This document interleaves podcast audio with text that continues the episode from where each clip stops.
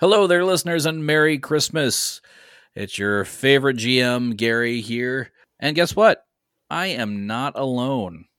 Hey y'all. This is uh the other Gary, the voice of Chaubert and uh of a different character which you'll see momentarily.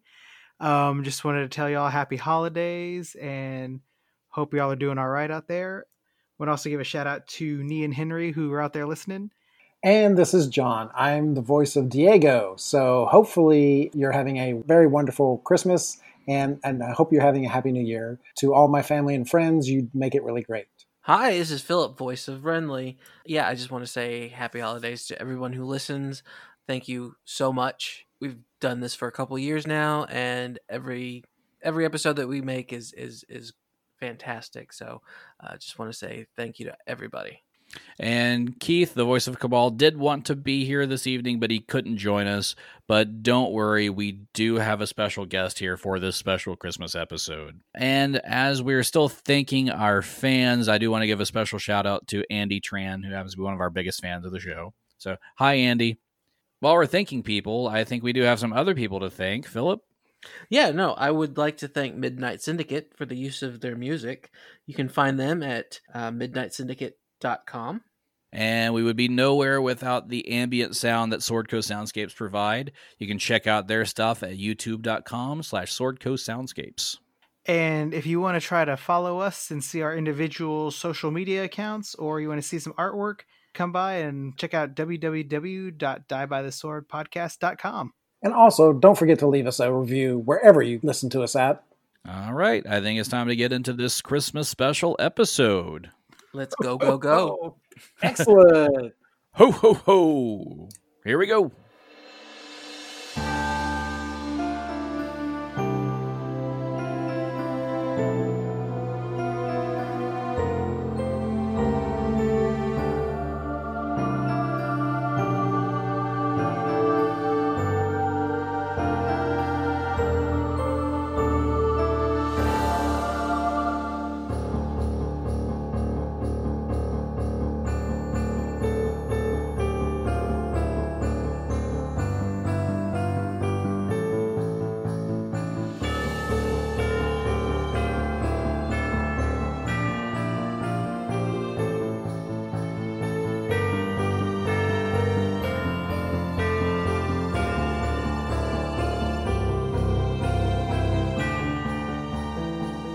Hey, Merry Christmas, everybody. Merry Christmas. Hey, Merry great. And listeners, you may have just heard we have a uh, a special guest for this episode. Richard's back with us. I love Christmas. I love Christmas so much. he's he's he's a great guy. So uh, uh, it's been Christmas. How, how's how's the baby's first Christmas? That's going all right. Um, he's got two to go to. He's got my parents uh, Christmas Day, and then Noel's parents afterward, uh, the day after. Um, he's doing good. We think he's going to fit in his Christmas outfit just the right size. It's hard to predict ahead of time, but I think he's going to fit it. So It's it's always like- hard to hard to tell. Yeah. Yeah. This kid, man. So he's a preemie. So he was first percentile in weight when he was born. In two months, he's moved up to the 18th percentile in weight, Wow. That's good. and he eats like it. He just doesn't stop. It's got a lot of growing to do. That's good. Yeah. He's, he's on a good start. Just wait till he's a teenager, then you won't be able to stop him from eating. Yeah. I know what I did to my parents. So I know that I've got that in for me when he's, you know, when he starts hitting that age. Oh yeah. No, they're locusts. The teens. Yeah. So you have the pizza for the family and then the entire pizza for the teenage boy that he has for himself. Right. Right. Yes. And then co- you come back later. Um, I'm so hungry. Are you gonna eat that? So you had your own pizza. Why are you eating ours now? Yeah, I remember when I was a teenager, my family, uh, including extended family, used to call me the uh, human garbage disposal because anything that was left over on their plates, I would eat. Yeah, I got the same name. I had the same same behavior pattern. So Well, I grew up with brothers, so um, it, we were all like that, and it was it, it was more of a, a a battle to see who could you know finish it first, so they could get the seconds. Otherwise, you're out of luck. yeah, it was like that with my uh my younger brother. My youngest brother was was he's uh, like 5 years younger than me. 7 years. I'd have to do the math. He's a lot younger than me. But my middle brother is just a year and a half younger than me, so he and I were in that same category. And the crazy part for me was before it was me as the garbage disposal, it was my dad, which was crazy to think of now, considering he was like 5'6, 120 pounds. Hmm. But he ate all the time and never gained a pound. Sometimes it can be deceptive like that. As opposed to me now, where I look at food and I gain weight. Ain't that how it be? So thanks for having me on, guys. I love Christmas so much. I'm so happy to do Christmas things. Uh, it's such a Advent leading up to it is such a beautiful season, Mm-hmm. and then y- many may not know Christmas isn't over on the 25th. It goes all the way through Epiphany, or, That's right. This or is true. Theophany, if, or Theophany if you're Eastern Orthodox. No, no, I'm Catholic. so It's three. It's Three Kings Day. it is an actual season. It's not just a single day. Do you do the do the Advent wreath and all that stuff? Oh yeah, oh yeah, Yeah.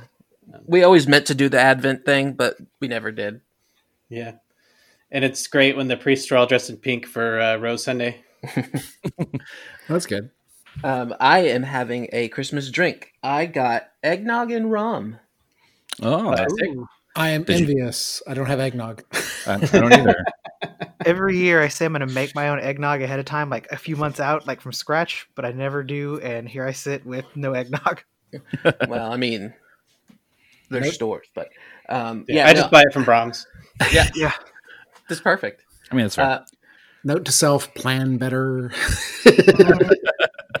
I mean, you knew we were doing the Christmas episode. You could have had mulled wine, uh, wassail. What it- I don't, I don't, I don't know what Christmas drinks other, are. other Christmassy drinks. yeah, Uh, yeah, see, I just went with the Campurrado. usual. I just went with usual beer. Mm. is it uh, Christmas beer? Is it like Shiner Cheer? It, it's Oh, Car- God, I love that. it's Carbach Love Street. Mm. Mine's at least flavored. It's black cherry flavored. Does that count? Um, I don't know that black cherry is a Christmas flavor. You could call it cranberry. oh, there, yeah. Uh, it's it, it's it's it's cranberry near adjacent. There you go. Yeah, If you mispronounce it strongly enough, then you kind of get there. Well, Yeah, I mean, you have to drink a couple to start mispronouncing it. Uh, Challenge Uh, accepted. just call it like holly berry juice or something like that. I don't know. Hmm. Make it Christmassy. So I don't usually have Halle Berry the- juice. Oh, Yeah. okay. I was going to say I don't usually have you know make egg eggnog and rum. I just thought I'd do it because we're doing a Christmas special. And when I uh, first poured this into the cup, I panicked because it does not like each other. No, they, they, they they tried to separate. Yes, Yeah. no, they didn't try. They did separate. It was, it was, yeah. I It's had one of to- those things where to do it right, you have to stand over like a low temperature pot, stirring it for hours. I bet. Yeah, no, I just got a spoon and it's it's it's fine. For now, Just keep Yeah. just keep stirring. As a, as a very wise woman once said, "Ain't nobody got time for that." Very true. Um, I just don't want to get a, a you know a chunk of eggnog. hmm just please, please keep it smooth. You don't want to swallow the egg. No, no, no, no. It's reconstituting itself in the broth. hmm See, it's I, reverse aging. I'm cool with I'm cool with eggnog again. I want to have it again, but I used to work at Starbucks and we would do the eggnog lattes at this time of year, which taste great. Love the eggnog latte, but the sound it makes when you try to steam eggnog, I never I never want to hear that sound again. What does it Can't sound even like? imagine. It sounds like um, screaming. Oh, you mean like make, making waffles in a waffle maker? Oh, I thought- at least it's not like gross. Like, uh, But no, just like standing right over it as you're steaming the eggnog, and it just sounds like screaming right in your face. Like, this is very unpleasant. it's to bring back the memories of Halloween. Is what it is. That's what Yes, that that lovely Halloween drink eggnog. Mm, I wonder yes. if anybody's noticed that they haven't heard Keith yet. Oh, Oh This is yeah, yeah. We do not have Keith this evening. He was supposed to be joining us, but unfortunately, he uh, uh could not make it. but that's Bummer. okay. Yeah, That's there's, okay. there's still four of us. Um, We but still got a good group. Yeah. We uh we may not have all the peep, you know, characters, you know, we need, but that's okay.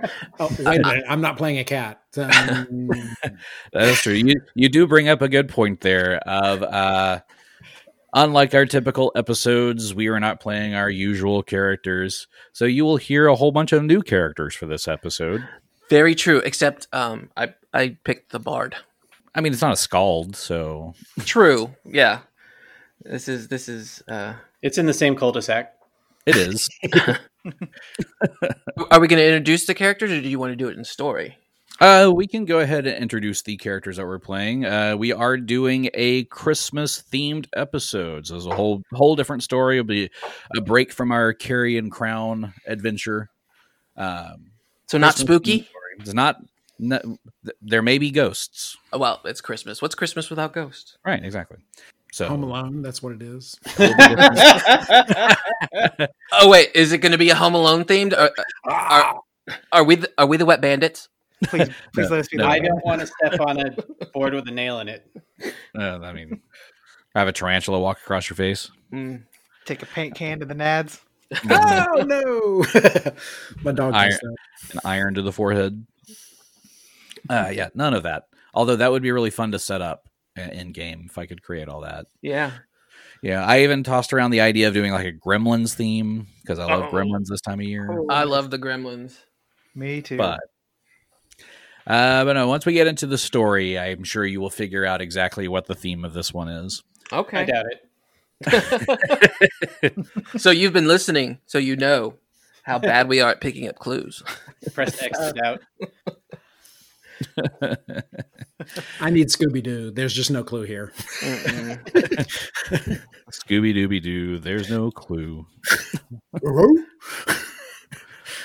So I guess I can start with mine. Um, I'm playing uh, a bard, like a, yeah, Derm- Dermot the Bard. So that rhymes with with a certain little green Muppet. So I think I'm going to attempt a Kermit the Frog voice. It's bold. I like it. Good luck with that.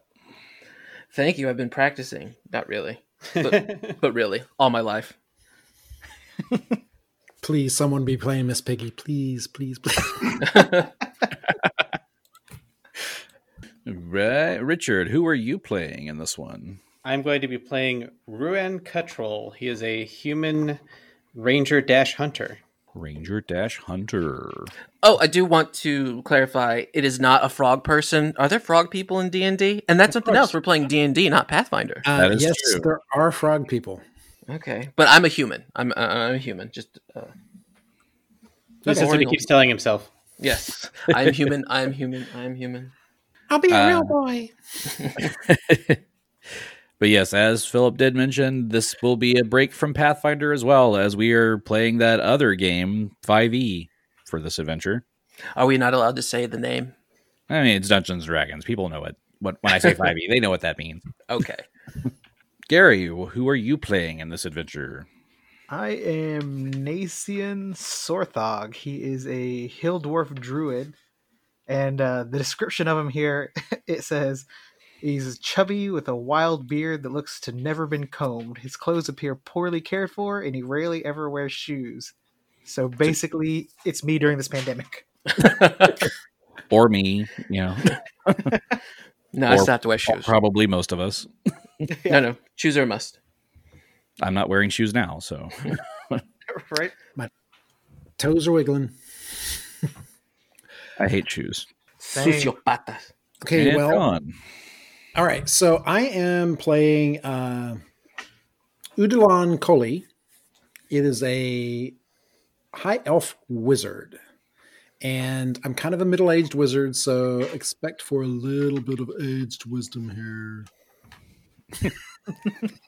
Maybe not. We'll see. Somebody else has been working on an accent too. Yeah, no, Right. come come through, Mister Howell. Thurston Howell the third. I've actually trying to been working on one too in the car on the way to and from work, and uh, we'll see how it goes. Well, we'll we'll see how I do with uh, accents today. Uh, I recently did a voiceover gig where I was uh, doing some English dubbing for a Russian action movie. A Russian action movie. Yes, it's called The Conquest of Siberia, and uh, I'm basically playing every character in the movie. well, okay. Now Well, congrats on the gig, and when do we get to watch this? I like I like how you you you started with that L word because you were gonna say laugh at it, weren't you? no, no. Come on, it's a Russian English dub movie. You can giggle at it. I mean, can't wait to see it on How Did This Get Made, but Right. Listen to how many times uh, you can spot my voice in the movie. yeah. It's All of Liam Neeson. them? it's Liam Neeson. I mean, there there are a couple other actors doing a couple of the roles, but I'm the majority of the the characters because it's a very strong like male cast because it's like Russian military. Um, Did did you do lady voices too? Like No. I'm a Russian lady. they they did bring in female actors to do the female roles. Well, that's good. Definitely a good thing. Yes. Now, if it was probably like a cartoon or something, then they might have had me try to do other voices. but- Yeah. I want to hear Ren and Stimpy in Russian. Let's go. I mean, it just lends itself to Russian. It does. You idiot! Da. Nah, it's what we do every night. Take over the world. Well, Oh, that's wrong that's show. wrong. wrong- Wait, hold Wait on. a minute. Off topic. Wait, That's what does he animated. think Ren and Snippy is? I want to find out what this where it comes at. And one more uh, side note to help round out the party a bit, I will also be throwing in the voice of a halfling rogue named uh, Every Giudi. Every he every Russian? you- like Every Giudi. he is now Russian. Every Giudi. Every Yudi dance now. That's the best. break you. We drank vodka first, right? No, no, vodka. Vodka? Vodka. Vodka. Of course, Richard is better at that accent than I am. Well, You see, Ivan, you hold gun like this. You never miss for sheer for fear of losing fingers. The funny part is, one of the characters' names is Ivan in the movie. Oh, lovely. Only one person is named Ivan in a movie made in Russia. You don't say. I mean, he is a host, he is a historical character because this movie is based off real events. oh, I will say the movie is actually pretty good and it's quite intense. They had some really great special effects in the movie. Hmm. I'm just worried that, you know, by having my voice in it, it's cheapened it some. hey, come on, man, don't say that. Well, if, if I was playing like one character the whole thing, then maybe, but having me do all of these characters, like, I just hope I hope it turns out okay. We did go and see the Monster Hunter movie. Listeners, that? let us know what you think when you see it. It wasn't very good. Yeah. Eh. Most uh most movies based on video games aren't very good. Yeah, I could go into a whole spiel about it, but they got some of the details right. But overall, the tone was very confused and not consistent with the Monster Hunter tone. That's sad. Yeah, I'll say uh, probably one of the only uh, video game movies that I've really liked. Well, I, I like like the early Resident Evil movies, Yeah, me Mhm. too. and I like the more the first Mortal Kombat movie. Well, this was produced by the guy who did the Resident Evil movies, and so that's kind of part of the problem is it has a Resident Evil vibe for like the first half of it, Hmm. and just like that's not Monster Hunter at all. Yeah, Silent Hill wasn't that bad, if I remember correctly. I only saw it once, so I may be memor remembering incorrectly. Yeah, it was. I, I, I, you know, I love the Silent Hill games, but it was only I. And then the awesome Super Mario Brothers movie. Oh yeah, Bob Hoskins should have won an Oscar. I mean, just the fact that it was Bob Hoskins. So Yeah, It that was movie good. was unrecognizable as Mario Brothers, but I still watched it all the time, though. man, you could me imagine too. my disappointment as a kid. It's like, oh yeah, Mario movie. It's like, what is this? But- Yeah. Wh- which which was worse, the Mario Brothers movie or the Street Fighter movie? I didn't see the Street Fighter movie. how? Oh Be my thankful. god. Uh, first of all, Raul it did have Raul Julia Julia as in it though. M Bison, Yeah, amazing. yeah. But it didn't really have a plot much. No, no, it didn't, it No. didn't do that. It was bad. Yes, but I that yeah. I put that up there with Mortal Kombat and bad movies that I'll watch it again and again. you know, But it I was fun for what it is, but it was like uh, we fight now.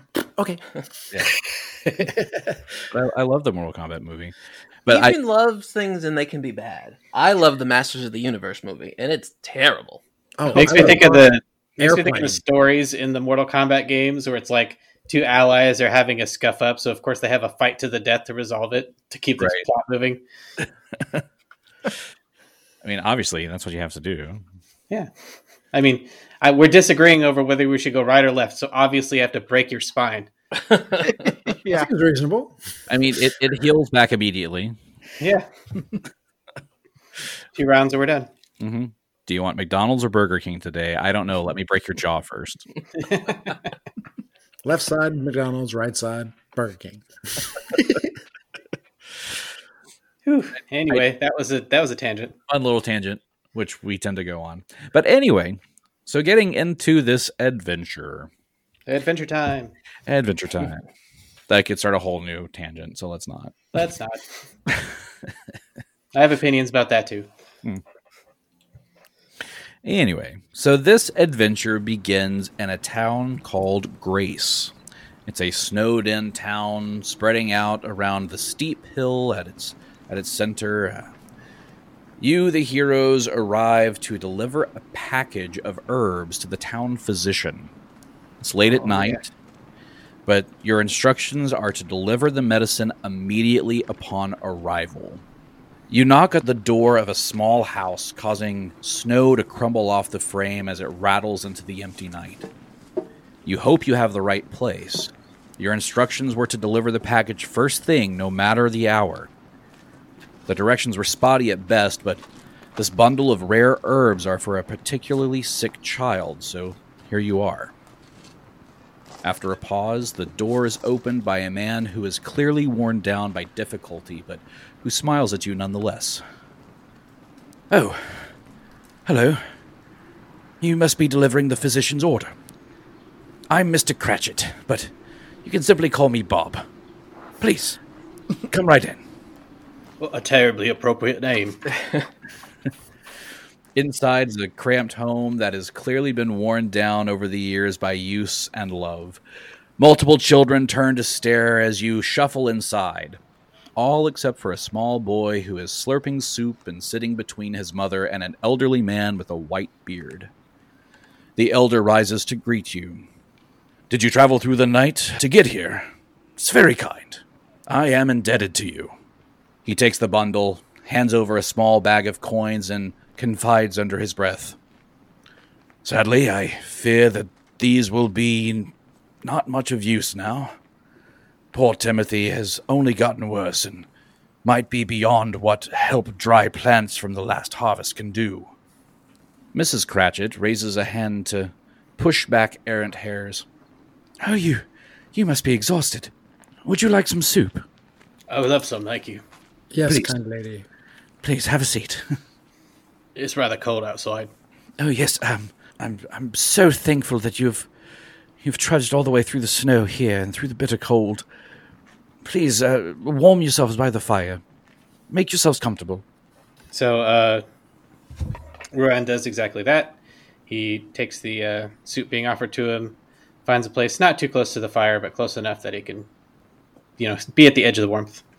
Um, Udalin moves over to the fire and stares at it longingly, doesn't change his gaze and looks at the, or doesn't change his gaze and he says to the lady, My dear lady, what is the issue with your child? Unfortunately, we we aren't completely sure. He he just keeps getting worse.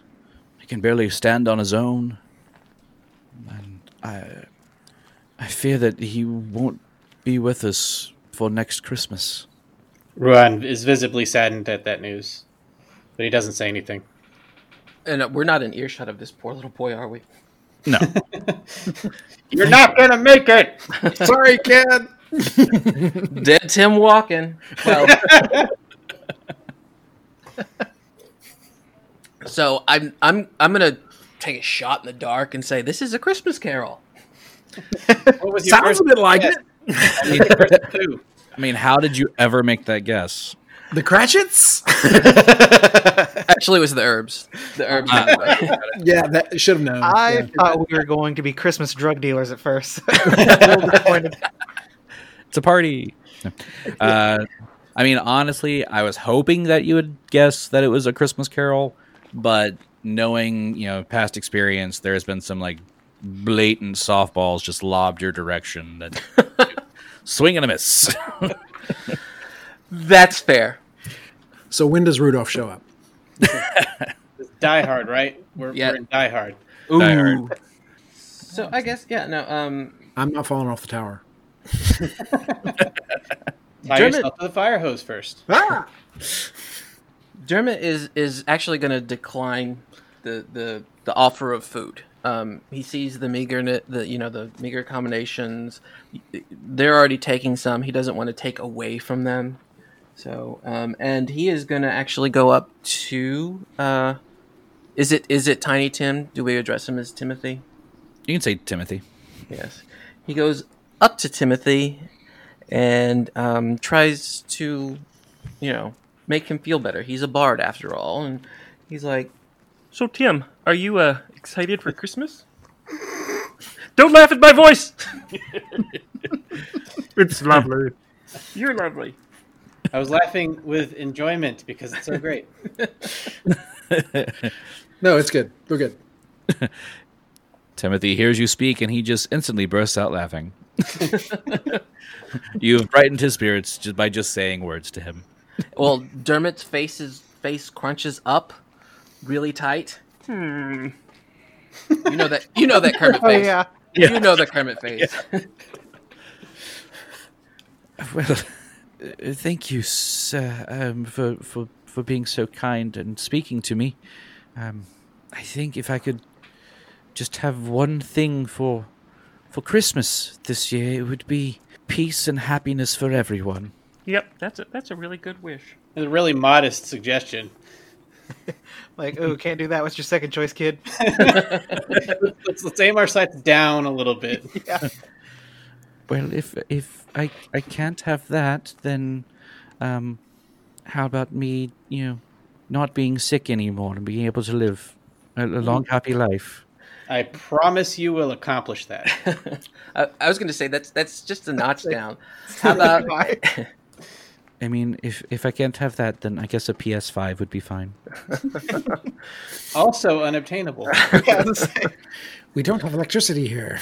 let's go back to the peace on earth thing. Well, sir, if if you can't get all those other things and you can't find the PS5, then I want an official Red Rider carbine action 200 shot range model air rifle. Ron stands up and walks up to him. I'll go and get one for you, and I'll be back with it. Um, aren't you afraid you'll shoot your eye out? He's got the lid somehow. Of course the You'll shoot ranger- your eye out. the ranger is like, sure, kid, guns, guns everywhere. And you see, he has an eye patch. Ranger does. You just now noticed. Did you shoot your eye out? Yeah, but it built character. It's a good conversation piece. Anyway, as you uh, are talking to your hosts, you hear the town's church bells begin to ring. The hour is late, but the bitter wind carries with it a strange sound over the snow. Each chime of the bell is echoed by the clattering of chains dragged across wooden floors. It's an odd hour for sanctuary. I've got a hunch this is a different story. Stop it. So you hear the chains and the church bells. What do you do? Mrs. Cratchit, is that a normal sound at this time of night? What sound? The, the, the bell and, and the chains. You, you don't hear those? Well, I, I hear the, the church bells. It is 11 o'clock. You, I, I, I also I heard chains as well. I'm gonna- I heard them too. Yeah. Udalin is going to go to the w- door and see what he can see outside that door. Right. As you look out uh, through the door, you see a pale, translucent man appear at the edge of the light streaming from the window. He wears a heavy coat wrapped tightly around him by a great chain that fans out into the snow and darkness. He slowly raises his gaze from the ground until your eyes meet before he begins to speak. You have done a good thing this night, but Much more is needed.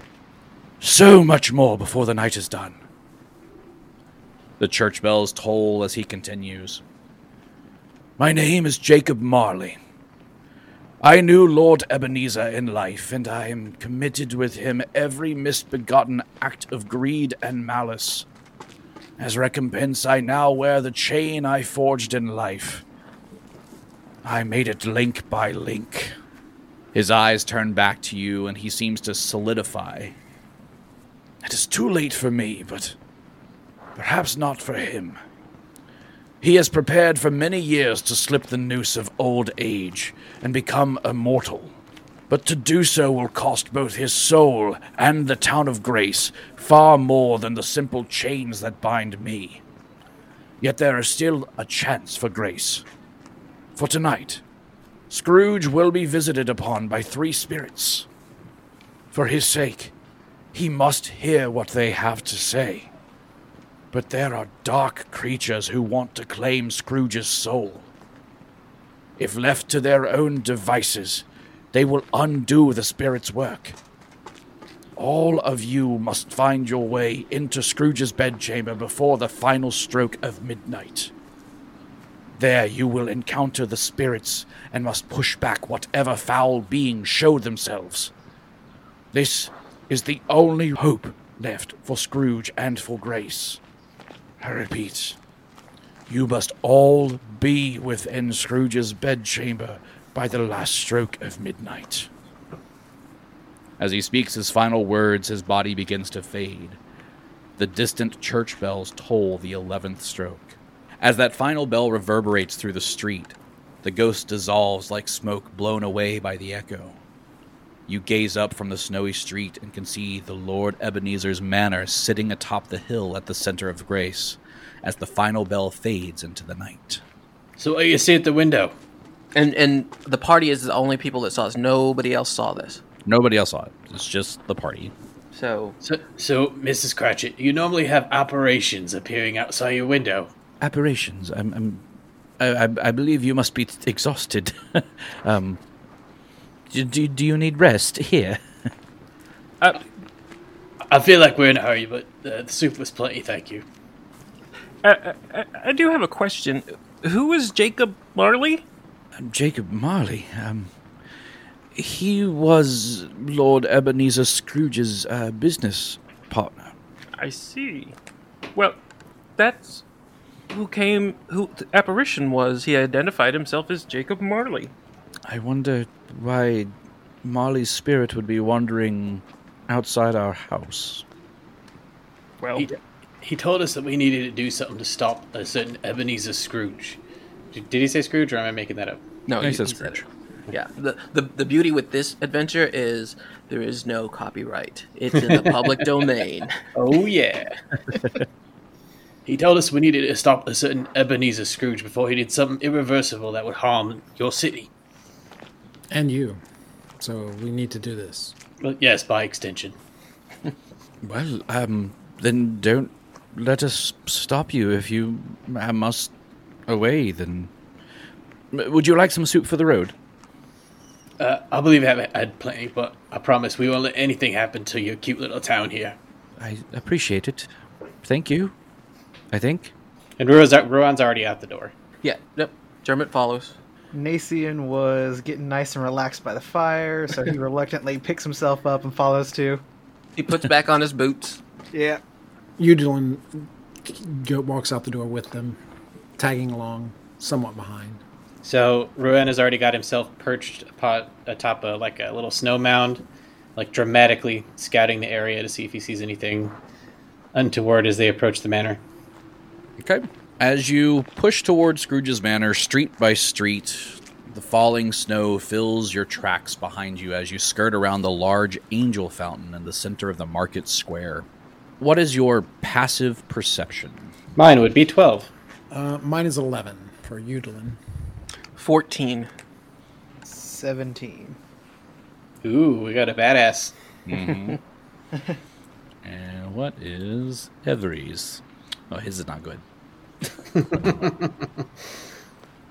uh, okay, so those of you who have a passive perception higher than 14 Notice that the snow is at least a foot thick here.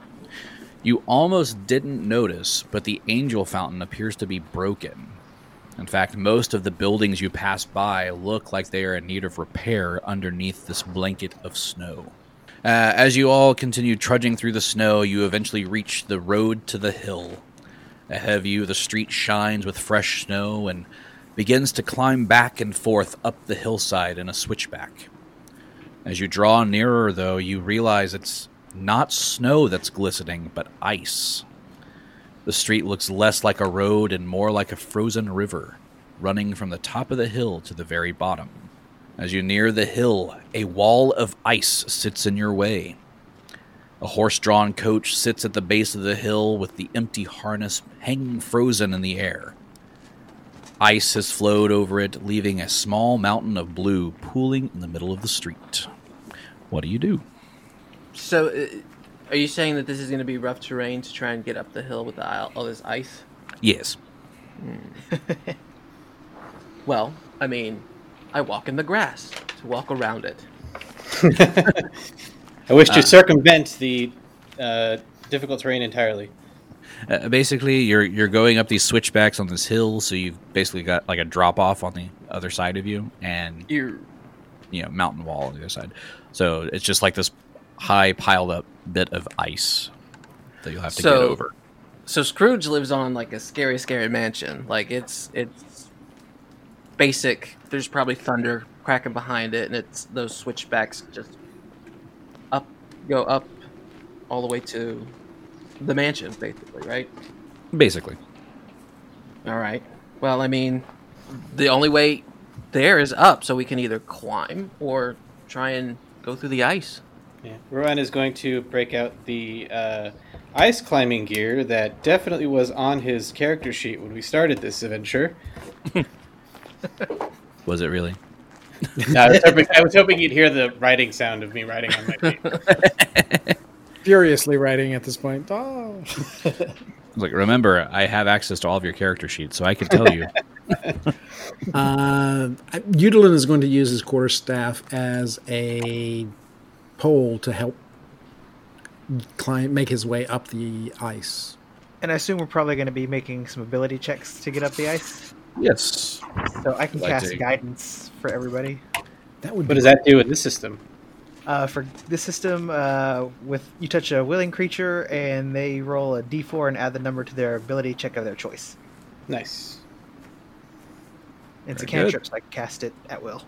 Is there anything I can do with survival to aid my chances? Um, not really. This is mostly just a like athletics would be what you're looking for in this situation. Okay. Uh, and since this is our first roll of skill checks, and we are playing this 5e system, if you have the little asterisk by your any of your skills, that means you're proficient in those. So that means you get to roll twice. You get advantage. So okay. So Rowan's gonna he's tired of sitting around looking stupid, so he's gonna roll athletics to try to jump up with the guidance given to him. Okay. All right. So my total is uh, seventeen.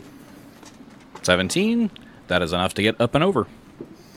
Right. And he flips and jumps and says, "Thanks for the guidance." He's flipping and jumping on ice. So Right. this is athletics, not acrobatics. Correct. Gotcha. How far is this? It's not a huge jump up and over, or I mean, would- climbing up and over. I would offer to hand a rope down to y'all to help, but apparently I don't have one. I've got a I've got a lute, a lyre, and a banjo. Maybe we can tie the strings together. I have a set of traveler's clothes, which I don't know is if that's what I'm wearing or not.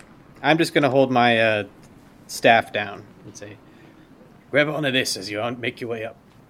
Okay, uh, I'll go. I'll go next. I don't have a a bonus to athletics, but see what happens. Eighteen. Ooh. That's enough.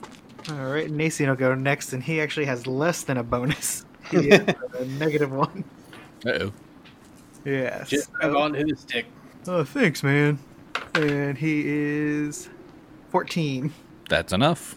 Udalin is a wizard, therefore he is not very strong. He will definitely need help because he's at a minus one. So He grabs onto the stick and rolled an eight. so Is that's that- an A seven. D4? Is that with Oh, your plus uh, four? No, hold on. Let me get the D4. Four. Ah, I got the four on the D4. So Oh, that's- that's 12. Which is With just no- enough. It's just enough. Ah. With great heave, Yudlin makes it up. Uh, and then every follows suit, going up last. This little halfling just scampers up the side of this thing with a 23. Show off. you don't have to show off. All right. So you're all up and over this mass of ice, and you look up to the first stretch of street and find it mercifully smooth. As you head down, you hear a crunching sound from the roof of a closed shop as you pass by. You look up to see snow and shingles falling towards you. Make a reflex save. Or it's dexterity save. Uh, Make a dexterity dexterity make a dexterity save. I don't see reflex on this sheet at all. Yeah, there's, there's no reflex. It's all dexterity. I have to I have to retrain my brain. Eleven. Eleven. Okay. I got a 17. Seventeen. Got a 12. Yudlin gets a 15. Okay. And every gets a seventeen. So anyone who rolled below a thirteen will take full damage. Anyone who rolled above a thirteen will take half damage. As this avalanche falls from the roof of this closed shop. And full damage is a whopping eight points. Half damage Oh. is four. So what? We get hit in the head by shingles. It's snow and shingles falling together. So is this So I- cold damage or bludgeoning damage? Yes. More bludgeoning. So I'm assuming Ruan can't see anything because he failed to save, so he's covered in it. He Uh, got shingled. Those of you who can see, give me an investigation check. Ooh, I got a 20. Um, I get- I got a 7. My investigation gets it a. Uh, Udlin gets a 23. Oh, with wait, no. his Investigation. I get advantage. Okay. While you're looking, Ruan's like, "Can you believe one of those things went and landed directly on my head?" Uh, so, Udalin, that's enough to notice that as you look up at the roof, you see these large furrows dug into the snow as if someone is taking this huge shovel into the shingles and the ice. However, there are no footprints in the rooftop snow. Well, gents, it looks like something up there tried to knock this over us, but I don't know what. I don't see any footprints.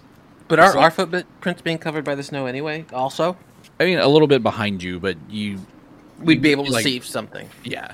Like directly behind you, you can still see them, but a little bit further back is getting covered. Okay. So they're not like instantly covering up. But Rubbing the top of his head, Ruan says, "Looks like we have mystery on our hands, gang." Zoinks. jinkies. As you start up the next far easier street, you notice a gap between a store with its windows frosted over and a cobbler's shop. Hidden in the shadows between wooden buildings is an alleyway paved in stone steps, strangely untouched by any of the ice, providing an easy path upward. Or you can continue forward. Which looks to me is the easiest, like less physically taxing, because that's the way that Nacian will go. That's the way. Yeah, Derma's gonna go too. Uh, the alleyway would look the easiest.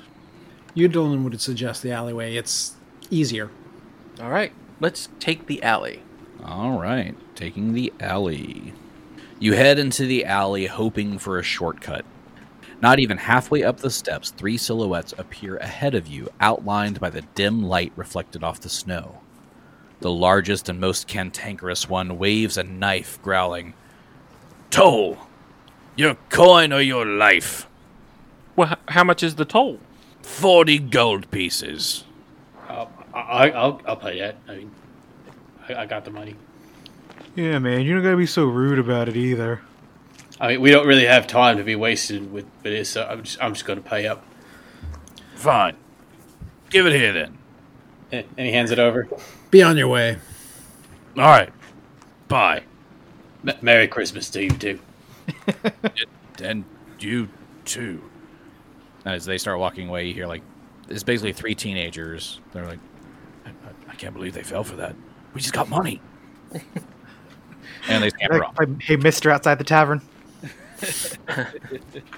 Hi, mister. Mister. All right, so you've now paid 40 gold pieces to the thugs in the street. I want to be sending any kids home with black eyes on Christmas. yeah.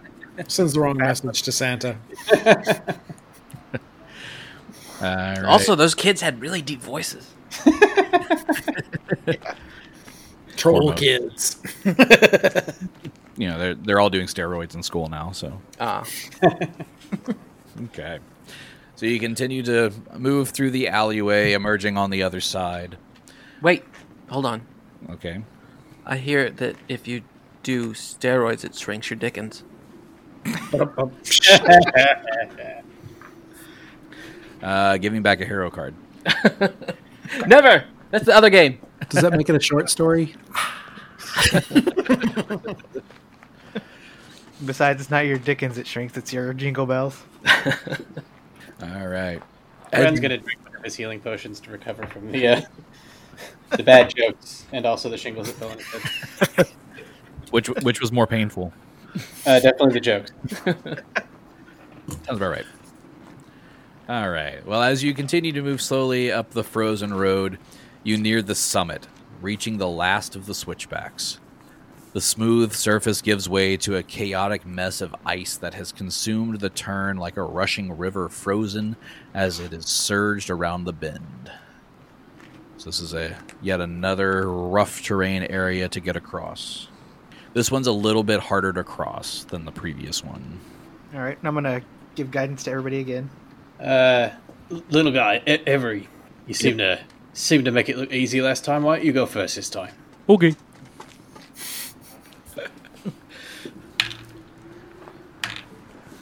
you said we get the guidance as well this time?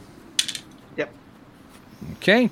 Uh, so he basically just skates across this glassy surface. Uh, that is a 28. Does he do like a triple Lutz, double sow cow? Yep. He does like you know he's does like the the spin and then skates out and does the triple axle into a double toe loop. Toe pick. That's why we Mm-hmm. can't hit this guy anyway without him showing off. Must be nice. Uh, Exhaust. Udalin will try to use his quarterstaff to push his way across. Hopefully, he won't fall down. We'll see.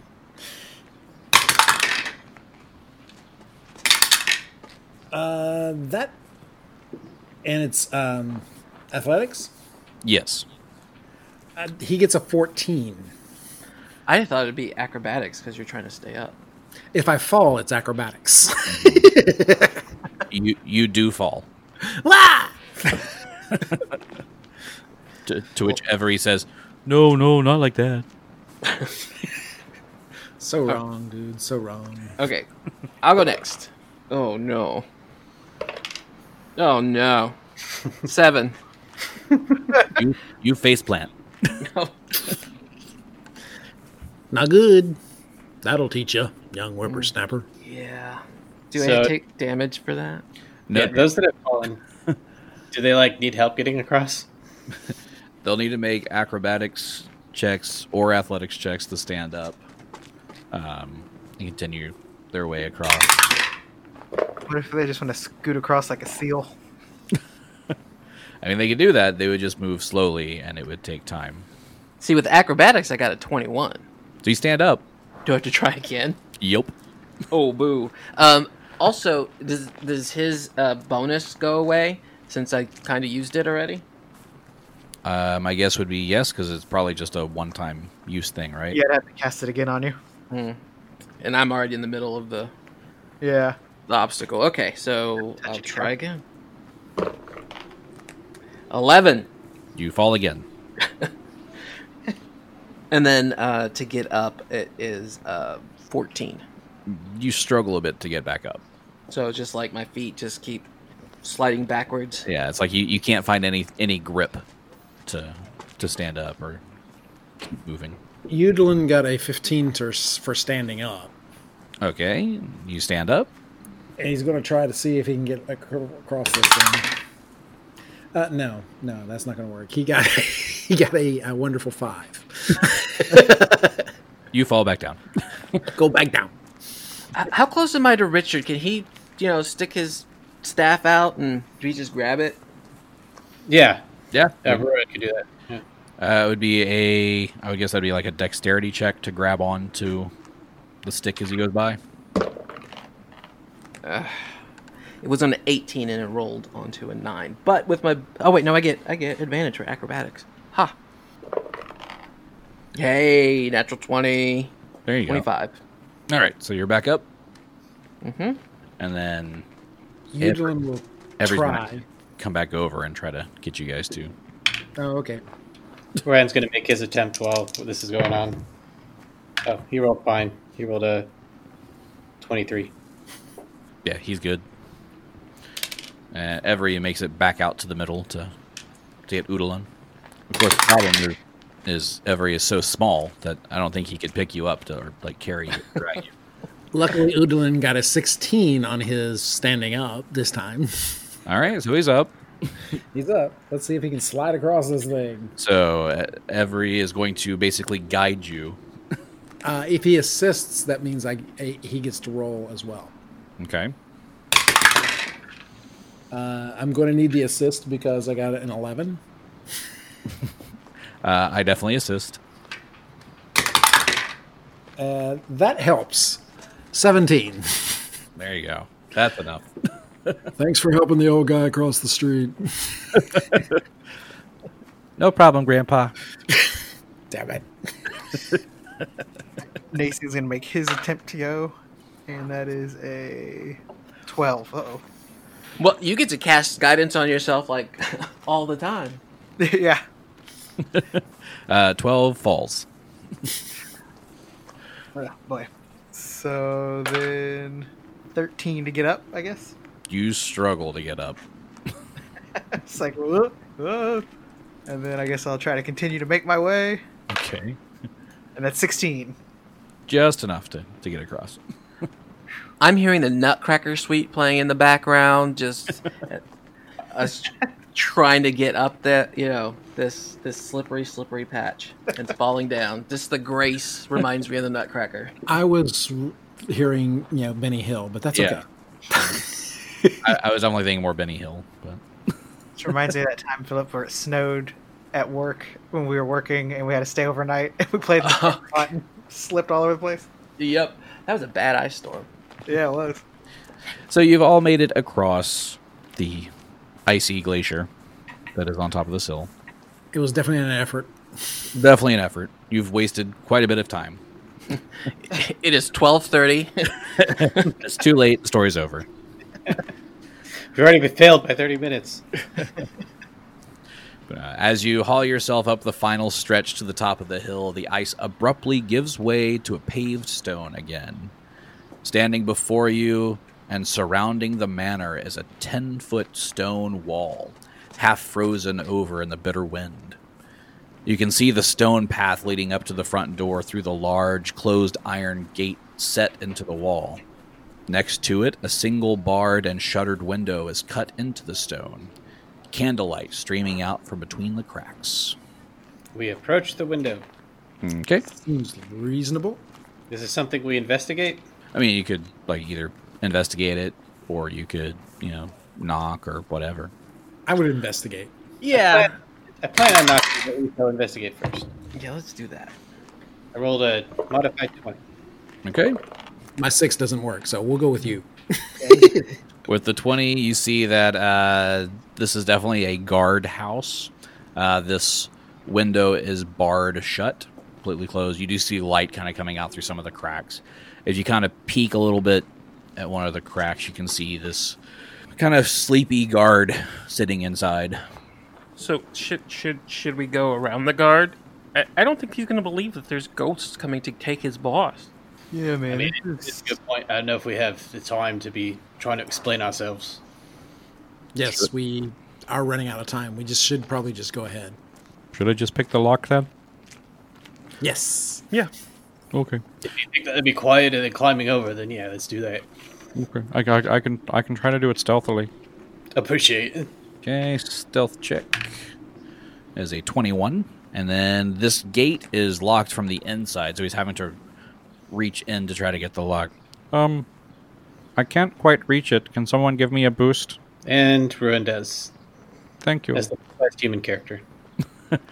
I'm a human. I'm just short. Well, I'm shorter. I'm only three foot tall. Yeah, Ruin is six three, so Yeah. Eh, So you like tower over this poor little halfling. All right. And with the bonus, he doesn't quite get the lock. He will try again. That. He keeps missing it by one. You're very heavy, so I'm fine holding you while you figure it out. Did, did you did you cast guidance on him? I was gonna say if if everything fails, I can. Oh yeah, I can. Uh, yeah, let me cast guidance on him. Let's say- or I could try to charm person for the guard. Whichever you prefer. Uh, let's go with the guidance route first. All right. Hey, little buddy, let's uh, let's uh, let's try this. How come you hadn't done it the whole time? Well, Uh, you know, it's kind of takes a little bit of energy. It's, it expends a lot of effort. I'm sure. so if you hadn't wasted our time and done that from the beginning, we'd already be inside by now. I just hear them, but they're whispering, arguing. Whisper Arger, yes. I don't quite know how to do this accent with a whisper. Quite hard to do. Yeah, it's kind of hard to. yeah. Yeah. A lot of accents are hard to do in a whisper. All right. All right. So Every is able to open the lock and stealthily open the gate. You push your way through. As you start making your way toward the main house, you see this one guard on patrol. He looks like he's pissed off to be standing out in the cold. Good thing you say that Sean Pushton smell, right? Yep. Yep. Yeah, so I'm gonna. Go ahead. Yeah, I'll go ahead and cast a charm. Or do you want to finish, Gary? Sorry. Yeah, I didn't mean to cut you off at that. At that, you were done. Uh, he he stands guard on the far side of the courtyard. Uh, he isn't looking in your direction at the moment. You get the feeling that you probably could try to sneak by him if you wanted to, or you could try your charm person idea. Uh, is there somewhere where I could shoot this, like a, one of the things from my sling, to where he would have to go investigate it? Like that's away from Uh, us. I can use prestidigitation to have something move over Oh, on the yeah. far side of the wall. Whose footprints are those? We're at the beginning of Metal Gear Solid now. So Yeah, right. Yulin will Oh, can we all be in boxes except their present presence?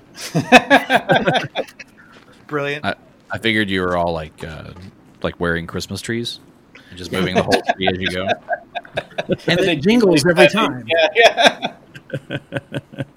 Uh, but no, Udelin will uh, make some branches on a tree over by the other far side near the wall uh, move and catch the guard's eye, hopefully. Okay. He notices it and he goes to investigate. We sneak by. Sneak, Okay. sneak, sneak, sneak. Roll your stealth as you go by. I rolled a natural twenty. 18 I'm gonna- for Udelin. I was, I was gonna try to cast guidance for you guys. Udelin's old bones don't creak this time, so he's good. I got 17. Well, the good news is you do have the wind howling to kind of help with the sound, so you don't need a really high check, Too bad because we killed it. right? Yeah, I know. We- Where was this on the ice? Damn it. I mean, if you tried to Uh. be very stealthy on the ice, you would have been great. Very true. We don't get advantage or anything. Oh, did you fall down? Uh. Did you get I mean, bowled? I got a six. with the, Okay, there it is. but I thought maybe with the distraction we might get some sort of. I'm adding a bonus basically to everyone's Oh, okay. roll because of the Jeez, wind. okay. So, you, Environmental conditions. Yay. yeah, you're walking and uh, you definitely step on like a stick that crunches really loud and just snaps. And so you stop for a second and look over at the guard who turns the other direction because he thinks he came from that way. Uh, my prestidigitation is a cantrip, so I'll make something a move over there so he'll go chase that. All right. There's one thing gaming taught me: it's that guards are easily fooled. Yes. All right. All right. So now that you've made it to the front steps of Scrooge's mansion, without the buildings to buffer it, the bitter wind cuts through you as Scrooge's manor looms above. Three stories of imposing stone and iron rest on the hill, towering over everything for miles. It's a grand building, but you cannot help but notice that it seems to be in disrepair. A few shingles are missing, and more than one window is boarded up. The only light coming from the manor is a soft glow from a third floor window. Give me an insight check. Twenty-one. All right. With that, you definitely notice a thin line of smoke coming from a chimney near the window. Most likely, someone has left the fire smoldering for warmth while they sleep. As you make your way inside, your steps echo on the hard stone floor of the entry hall as you finally leave behind the cold air and the sluggish guards. Each sound you make is rebuked by the silence that hangs in the air and hovers over the worn carpet and old curtains. It feels as real as the dust that sits on the empty pedestals and unlit lamps that reaches up the pillars that stretch above you, disappearing into the shadows. It creeps up the twin staircases, curling along the far side of the room, and languishes on the balcony. As your foot lands on the first step, a bell begins to toll that shatters the silence. The church bells have begun to chime midnight. What do you do? I mean, guys, we're too late. Well, see, no, Yeah. we, Turn back around. I, I, I I think we should immediately run upstairs. Yeah, I think that's. I think you're right. I mean, w- there's no We've time gotta for hurry, stealth. yeah. There's no time for anything else. We we book it up the stairs. All right. You lurch up the stairs two at a time, the chimes racing with you.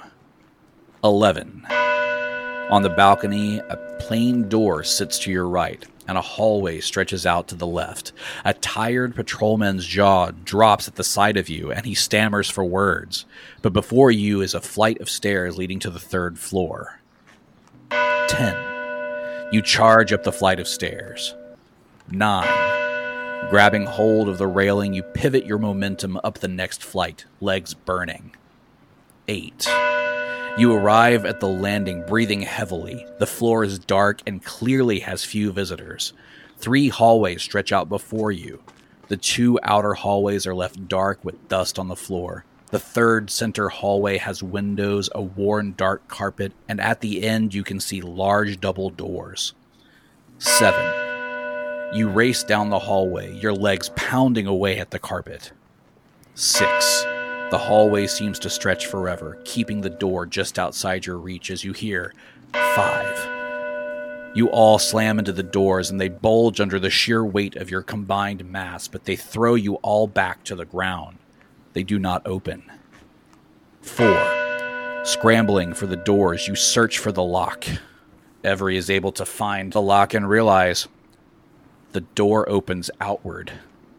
Three, We needed the rogue for that. two, you drag the doors open. One, you throw yourself over the threshold. The doors slam shut behind you. You make it inside. You find yourself in a large but strangely sparse room for its size. There's a large four poster bed on the far side of the room with its curtains drawn. There's a fireplace to the left, still radiating heat from its low embers. The door to the balcony across from the hearth is open despite the cold night air. There's a desk and chair in the corner covered in old notes and a half hidden dark purple book. As you near the bed, you see an old man wearing a nightcap and robes, his medallion of office hanging around his neck. He stares slack jawed, bolting up and sputtering out a hoarse, "How- How did you get in here? Through the door. I am the spirit of Christmas past. A voice as clear as the twelfth bell responds from the balcony behind you. The voice is then followed by a young woman. She wears a flowing white robe that flutters behind her as she moves. You cannot be certain if she is actually touching the ground. long past. Your past, says the spirit, gliding over to the bed and raising an outstretched hand. We must away. Her eyes settle on you.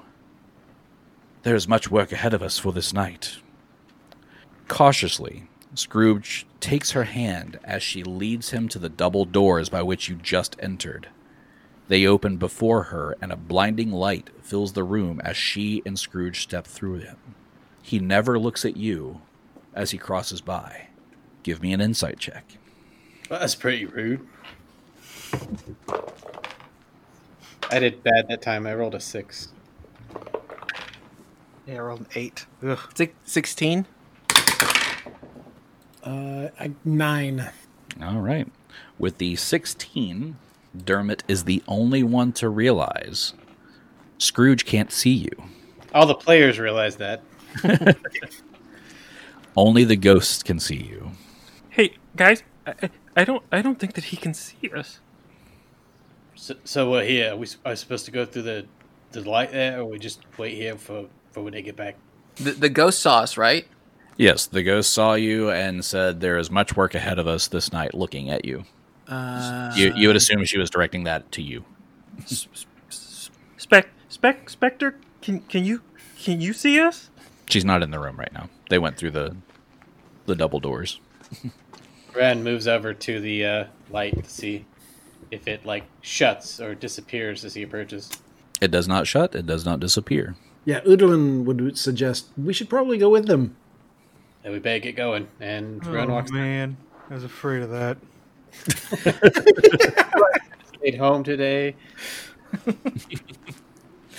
All right, so you all decide to go through the light. Bye, Fire. Reluctantly, but yes. It's been nice seeing you, Fire. All right, so you follow after them and you squint your eyes to adjust to the harsh light.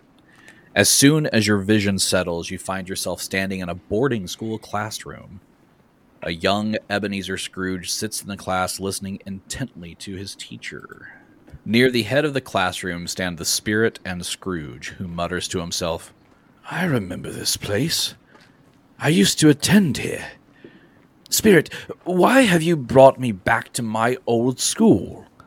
Do you intend to show me every moment of my wasted youth? Bah, humbug! He said it. He said, He said it. The spirit says nothing, and the class gets up to leave. As you watch, young Ebenezer is approached by a tall man. His proportions seem ever so slightly off.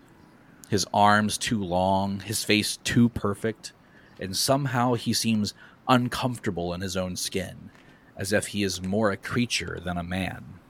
This creature leans down and whispers to young Ebenezer while the present day Scrooge leans forward, straining to hear. Suddenly, shadows spring to life around the room, surrounding young Ebenezer and the creature. One of the shadows dives toward the creature and then disappears.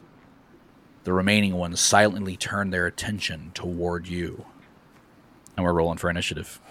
Ooh, Ooh, okay. first initiative. All right, Dermot, what was your initiative? 10. I'm Dermot. 10. 10. Udalon, Udalon got a nine. Nine. Ruan. twenty-two. Two. Uh, Nasian. 16. 16. And every. What is his modifier?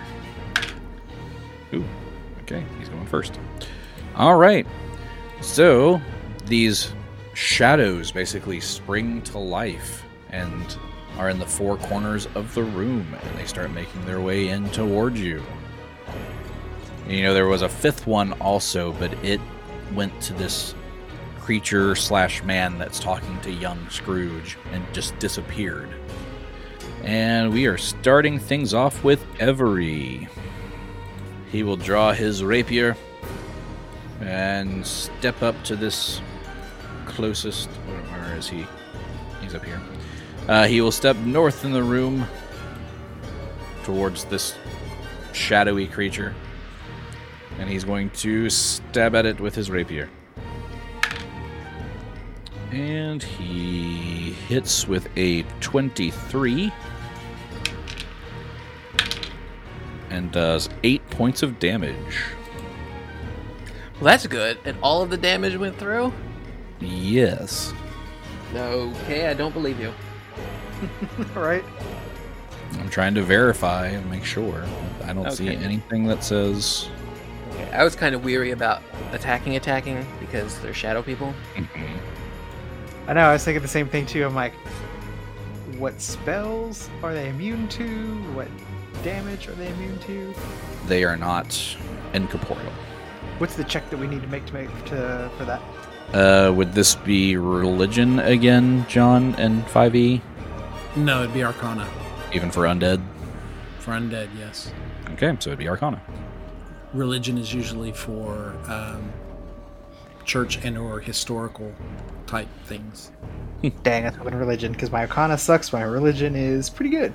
I will do Arcana. I actually have a good stat in that. Well, that is Every's turn. He's done some damage to this creature, or one of the creatures. And that brings us to Ruan. Okay.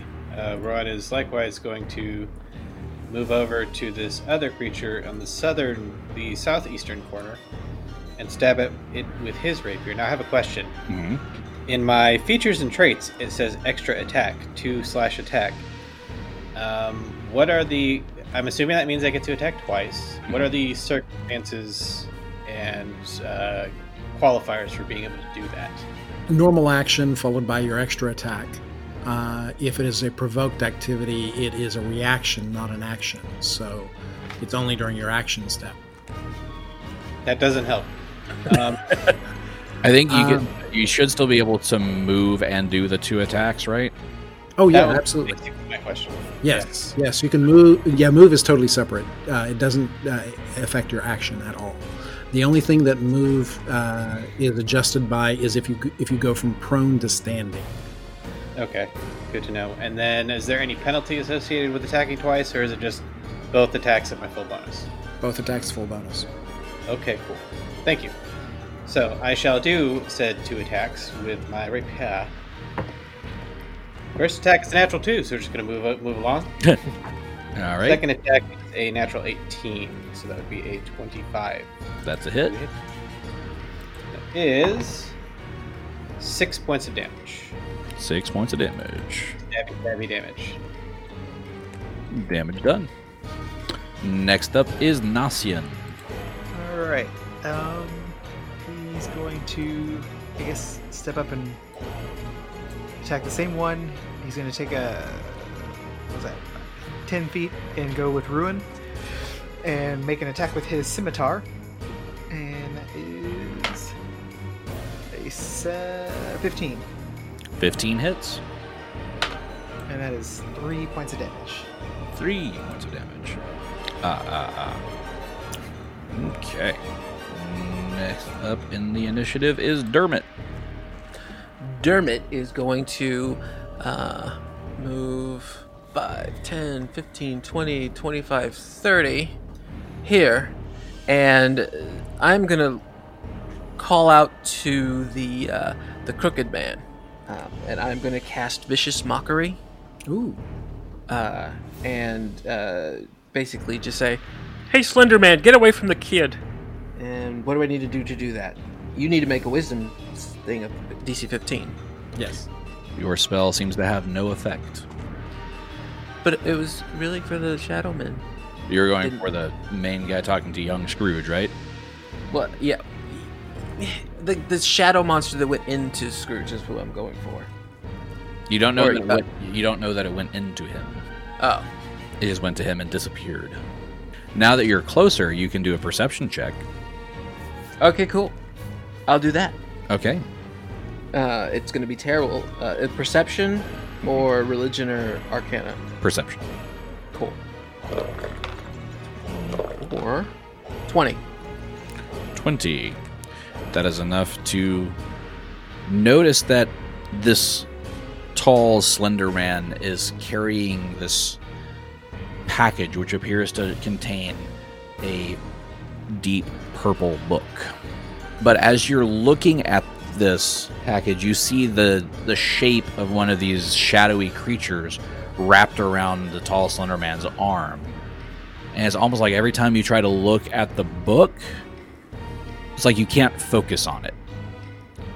Kind of like a perception filter kind of thing. You look at it and then you immediately look away. And you try to go back to it and you keep looking away. So, um, if my goal was to hit that shadow monster, and I do see him, would it have hit? If it, if if it, you know, was able to hit. Um, considering it has immunity immunity to these mind affecting effects, it didn't do anything. Okay, that's what I wanted to know. Can I can I put in a quick aside? This is making me think of the beginning of Kingdom Hearts 2 when the nobodies are like swirling around things and like they steal not just the photographs but the word photo. Huh. So we don't know the word for book anymore. Yeah. So we just can't find the book. Okay. Well, my my, my thing failed, but I did get. Uh, well, I don't know Why don't you I just kn- be boring and attack it like everyone else? because also I couldn't get there quick enough. Only thirty feet, I mean, there's that. and I don't have any really good barred offensive spells. Should have just thrown your loot at it. There you go. Take El Kabong. That's amazing. All right. Uh, well, that will bring us to Udalon. Uh, Udalon is going to do a Arcana check on the shadowy figures. Okay. I love how the only person that can know what's going on is the last person in the initiative order.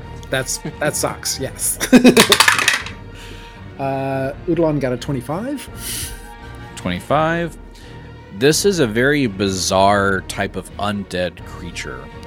It is formed from shadows of things that do not exist. They have semi corporeal bodies that can shift and blend with shadows to pass through objects. Being brought into the light of day weakens them, and they often do everything they can to keep to the shadows. They are surprisingly social creatures, and they thrive in areas of intrigue and rumor. They usually move in groups as small as three or as large as up to a dozen. Uh, when they do, the largest one will rise to become the leader. When this happens, the subordinate ones will all dedicate themselves to the protection of that leader. Okay. For am I correct in interpreting that they don't like light? They do not like light. Okay. So Udalon is going to move north towards every goody, every goody. and uh, he is going to use burning hands against the well wait a minute okay no no what udalon is going to do is uh, he's going to he only has a 25 foot movement so he's going to move over to where dermot is and he's going to touch himself and give himself mage armor Okay. and he'll he'll let everyone know that they don't like light and he will hopefully have an action that can do something next so Okay. That brings us to these creatures. All right. Each one is going to. Well, the one next to Every doesn't have to move. He stays put. The one next to Ruan and Nasian doesn't have to move. And then the other two one can move up to Dermot, one can move up to Udalon. So these creatures, these shadowy, semi corporeal creatures, are each going to reach out to one of you. See how they do. Against every natural one. So that's a miss. Well, do we want to do uh, crit cards and stuff with these characters, or just do misses with ones? I mean, I like crit cards. It's more fun I with crit cards. I mean, I missed that part. It has a little flair. Uh, this was with a. I don't know what to classify this as. Uh, it would be a touch, right? Yeah, but my options are natural, melee, ranged, or magic. Melee. Any touch is a melee. But you can have natural attacks with melee. Uh, usually, a natural is reserved for animal attack. Because, yeah, this one even with melee, it doesn't do anything. 'cause It's, drop your weapon. His hand falls off. That would be nice. there you go. he starts kicking you with his feet. It's like that knight from uh, from the Holy Grail. Come back here, I'll bite you. bite your ankles. Okay, I might go with natural for this one because I, I I went ahead and clicked all three for melee, magic, and natural. Natural is the only one that really does anything. Okay. Okay, fumble card for this creature, and it is called the Winds of Change. You threaten no squares for 1d6 rounds. Uh, so, and I rolled a six, so he's not threatening anybody for six rounds. That could come in handy. Impotent ghost. I like that. All right, the one to the southeast is got a choice between Ruan and Nasian. I will roll a D100, decide who he's going after. Uh, 50 and below is Ruan, 51 and higher is Nasian. That's a 3. So it's going after Well, there. Ruan. It's a natural 19 on the die, so that's going to be 26 to hit. And Ruan takes 8 points of necrotic damage. Ooh, that's not fun. Necrotic damage that hurts more than the regular kind. Yes, it does. A little bit. That's exactly the same damage I took by getting hit in the head with shingles. All right. And I also need Ruan to make a strength or a dexterity save. That didn't happen with the shingles. Dexterity it is. Uh, 17. All right. You are able to break off a grapple. That would that would have been very rude. All right. Then we got the one against Udalon. Let's see. That is a 13. Udalon eh, Mage Armor has given him a 15, so he's good. Okay. And against Dermot. As a 21. You know that it does. I don't know what you know that it does. I'm just making sure. I don't know what your numbers are without looking at your character sheets. All right, and that is seven points of necrotic damage. And I need you to make either a strength or dexterity save. Let's go Dex. Twenty-four. You're able to shake off the grapple. All right, that's the end of round one. Back to the top of the round with Every. Uh, he is going to reach out and stab at this uh, creature in front of him. And hit with a 22. As he does 11 points of damage. Good stat. Good, good stuff. Stabby, stabby. All right, that's it for him. Next up is Ruan. Alrighty. Two stab attacks with my rapier. Is a 23 to hit. That's a hit. First attack, which will do 10 points of damage. Nice. And the second attack is a natural 3. I'm sure that misses. Yes. So it'd be a 10 total. Yep, that misses. So you're, you're doing well with getting like these half of your attacks hitting. That's the benefit of rolling two attacks. True. All right. Um, question, John. If now, how does sneak attack work in E? 5e? Uh, you mean if you have a sneak attack ad- ad- uh, addition to when you're rolling? Yeah, because it says once per turn, deal extra damage to one creature hit if attacked with advantage using finesse or a ranged weapon. So anytime you have advantage against him, you would get a sneak attack in. But an advantage for 5e, which I was reading actually, I was like, oh, that's cool. You don't have to flank him. You just have to be near the other guy. Yeah, it's Like- kind of a surprise. Yeah. And uh, a lot of times, a sneak attack also is that you're um, you have an ally there as well. Would a case where this creature doesn't threaten anybody for six rounds leave him open to a sneak attack? Yes, because he cannot be he cannot be uh, he, he's not expecting an a- attack because he hasn't done anything. He hasn't attacked anything. Well, in that case, I'm going to go ahead and add on uh, Every's sneak attack damage then. Yay! This goes on for six rounds. No, it doesn't because he kills it. Okay, well that was good. Way to get Yeah, another that was- three. That was another 14 points of damage on the sneak attack. How do you know how much sneak attack? Because I have finesse, so would I get sneak attack with my rapier? Mine's got an action that says sneak attack, and it has in my uh, weapons area it says sneak attack adds an additional 4d6. So what does finesse do to me?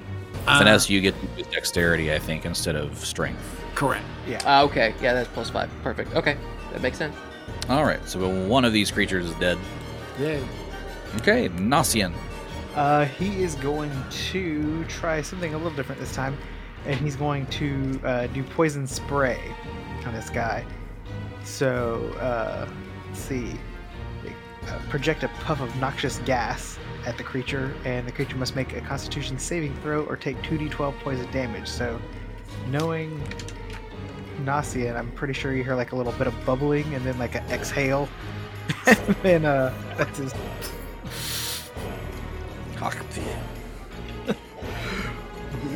Dude, Saving like, throw. like spawn rip. dude, you've been gassed. Well, that is Shall I play Primal Rage? yeah. I loved that game. Me too. Uh, that is a natty 19 on the die. Oh. Yeah, the DC save is 15, I believe, for this one. Uh, is that a cantrip or is it a spell? Uh, cantrip. No. Yeah. And look, You don't have potent cantrip, do you? No. Okay. I don't, no, it'd be, no, I don't it'd think. be listed in the right section under traits. negative, unfortunately. Okay. Alrighty. Moving on. Dermot. Uh, Dermot is going to uh, draw his rapier and attack.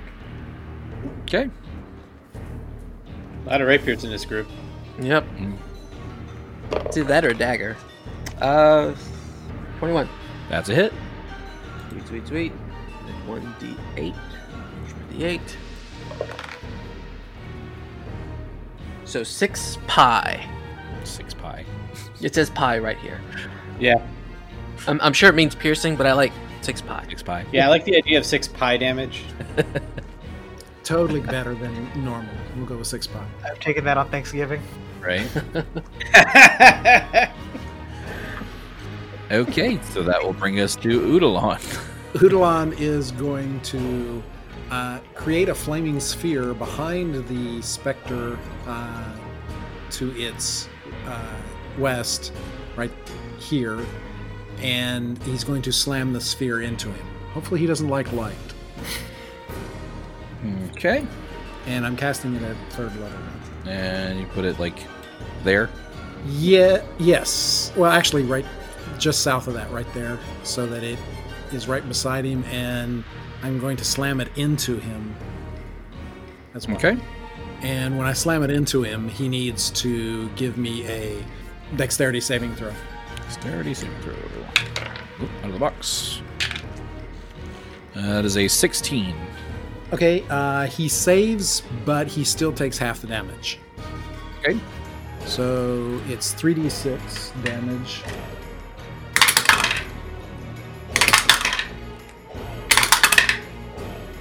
For 12 is the total on the die, so he takes half of that, so 6. Six damage. Six seems to be the number for the first attack on these guys. Yes, and the flaming sphere is still there, so I'm hoping he doesn't like it and moves. Okay. Well, it is their turn. So the one with Ruan and Nastian. Let's see. He's going to go after Nastian this time because he wasn't able to grab onto Ruan. It's a natural 20. Better you than me. And there are no confirmations. Darn. Uh, looks like this one's just double damage. Ew. So that is 10 points of damage, of necrotic damage. And I need you to make a strength or dexterity save. Uh, let's go with a dexterity save. And that is a 16. All right, you're able to shake off the grapple. All right, we have one over here near Dermot. And that is a 16. That's another hit. That is six points of necrotic damage. Another strength or dexterity save. Natural 20. All right, you shake it off. Uh, this guy near Udalon doesn't like the light, so he's going to move over, across, in front of Udalon. But he's going to go ahead and attack Udalon again. Oh darn. Uh, that is a 16. That hits. That is eight points of necrotic damage. I need Udalon to make a uh, strength or dexterity save. Uh, Udalon's going to do a dexterity save. He got an 18, You shake it off. and it's eight points of necrotic damage. Yes. Okay. All right, and that's all of these guys that are left because Every killed one of them, and it is back to the top of the round with Every. Let's see, he's the little guy, so he's going to try to run into the one that's closest to him, but he doesn't have a lot of speed. Eh, he's actually got enough to get there, so he's going to run over and help Udalon. I'm coming, Grandpa. I'm coming. you will roll to attack this guy. That's a natural two. Ooh. Oh no. He was doing so well. So where you put him is like it's a it's a schoolroom. So where you put him is like on the on the desk. I imagine him under the desk, trying to to stab at the guy's ankles. That's fair. Cute fit. Mm-hmm. He wouldn't even have to duck, really. All right. Uh, that brings us to Ruan. So Ruan is going to attack again with his rapier twice, like normal. First attack is an 18. That hits. Ooh, max damage, 12 points of damage. And you kill this one. Yay! Yay. So, does that mean I can move and take my second attack? Yes. Nice. So, um, can you explain to me the rules for flanking real quick? We don't have one. Yeah, I say there's no flanking in 5e, right? No. Okay. Well, then I'm just gonna go up to move over 5, 10, 15, 20, 25, 30 feet to the west and stab at this other creature, the one that is bothering Dermot.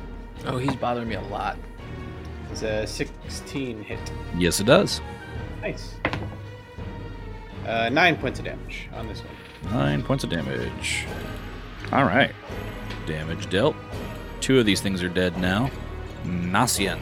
All right, he doesn't have quite that much movement speed to get over to where the guys are, so let's, let's see what he can do. Okay, so he can move close to there, so he's still fairly far away from the w- the one that uh, Dermot and Ruin are attacking. Not close enough to use his scimitar, so he's going to take another rip and unleash his poison spray again. Okay. So that's a constitution save. Uh, yep, with a DC 15. That is a nine. Ooh, all right. Uh, so then i- that is 2d12 points of poison damage. 17. 17, and you kill this one. Nice, uh, nice exhale, buddy. Okay, one left. It is Dermot's turn. Um. Well. Um. He can get over there, so he's going to to help. So he's going to take. I know these don't exist, but it is a five foot step. Yeah. And s- swing with his rapier. Uh. Okay. Um. Twenty one. That hits. Uh, and that is nine points of damage. Okay, damage dealt. Next up would be Udalon. Okay, so Udalon is going to use Firebolt against the specter that's right beside him. So what happens to your flaming sphere? Uh, well, as long as I don't lose concentration, it's still his here, and I can still use it. Ooh, nice. So the I got an 18 on the firebolt. That hits. Uh,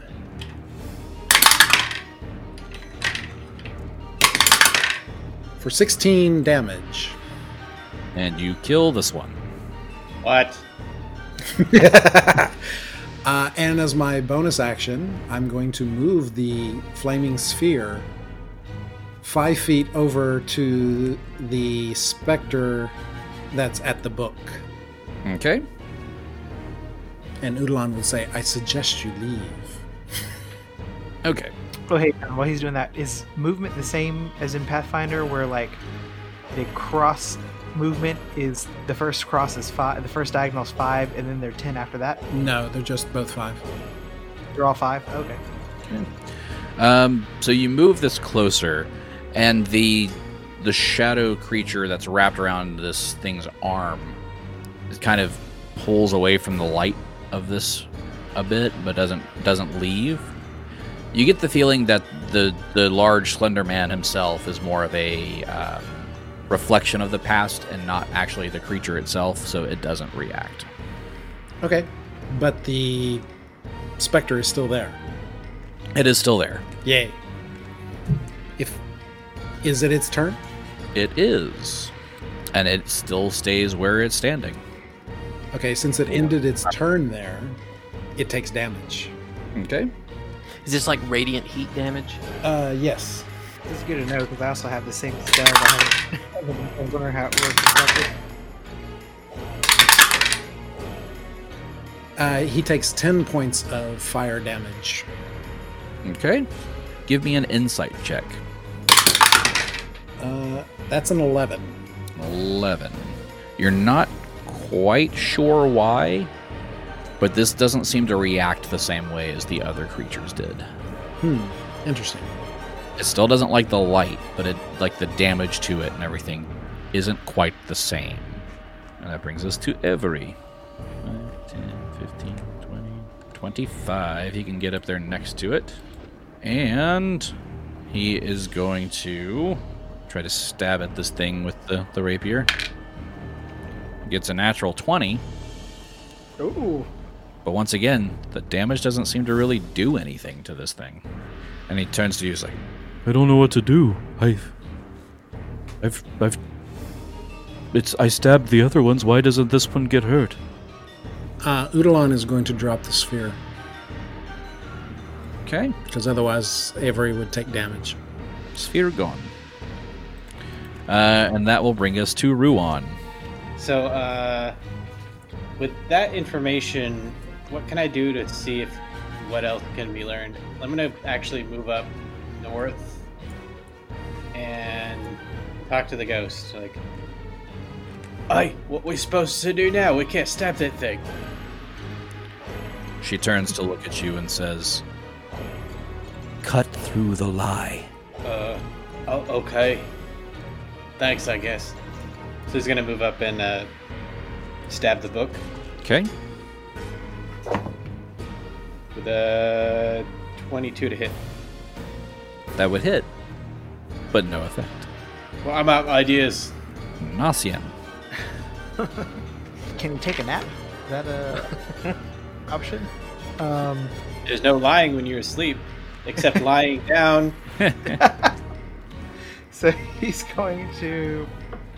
He's he's even too far away to get close. So I guess he's just gonna he's going to get close to them. So he's gonna get within striking distance, and um, so it- can can I do a perception check on the young Ebenezer?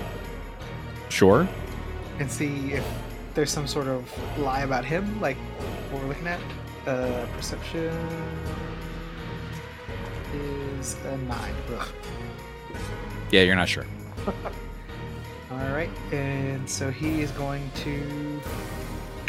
Can I prepare an action? I guess, like just a dodge. I guess if something happens, I don't, because I don't want to do any action. You can. Yeah, Okay. you can. Or you can do an insight check to get more information. Yes, because Oh, that's key. Insight checks. I didn't know about that. Okay, let's do that then. Uh, that's a 19. All right. With that, you piece together looking at this creature. You realize that as you try to look at the book, the creature is kind of obscuring your view, kind of hiding what it is, creating a lie. the ghost told you to cut through the lie. Using a rapier is a stab, not a cut. Oh, you've got to be kidding me. All right. So do I still get my attack then, or Yeah. was that it? Okay. So then I'm going to use my scimitar, snowy with my newfound knowledge, to slash through the lie. Oh God, that's a seven. Oh. That that's a miss. but you have the right idea. Hey man, you guys gotta like slash, but not like stabby stab. Sounds good. I do have a knife. All right. Uh, that brings us to Dermot. So I was looking at the knife. The dagger is also piercing, so I don't have anything to slash with. Or dagger, daggers only piercing in five E. It says um, before the dagger, melee ranged uh, weapon plus five to hit, S- reach five feet. Swords do slashing. Because in Pathfinder, It's daggers both. are slashing and piercing, right?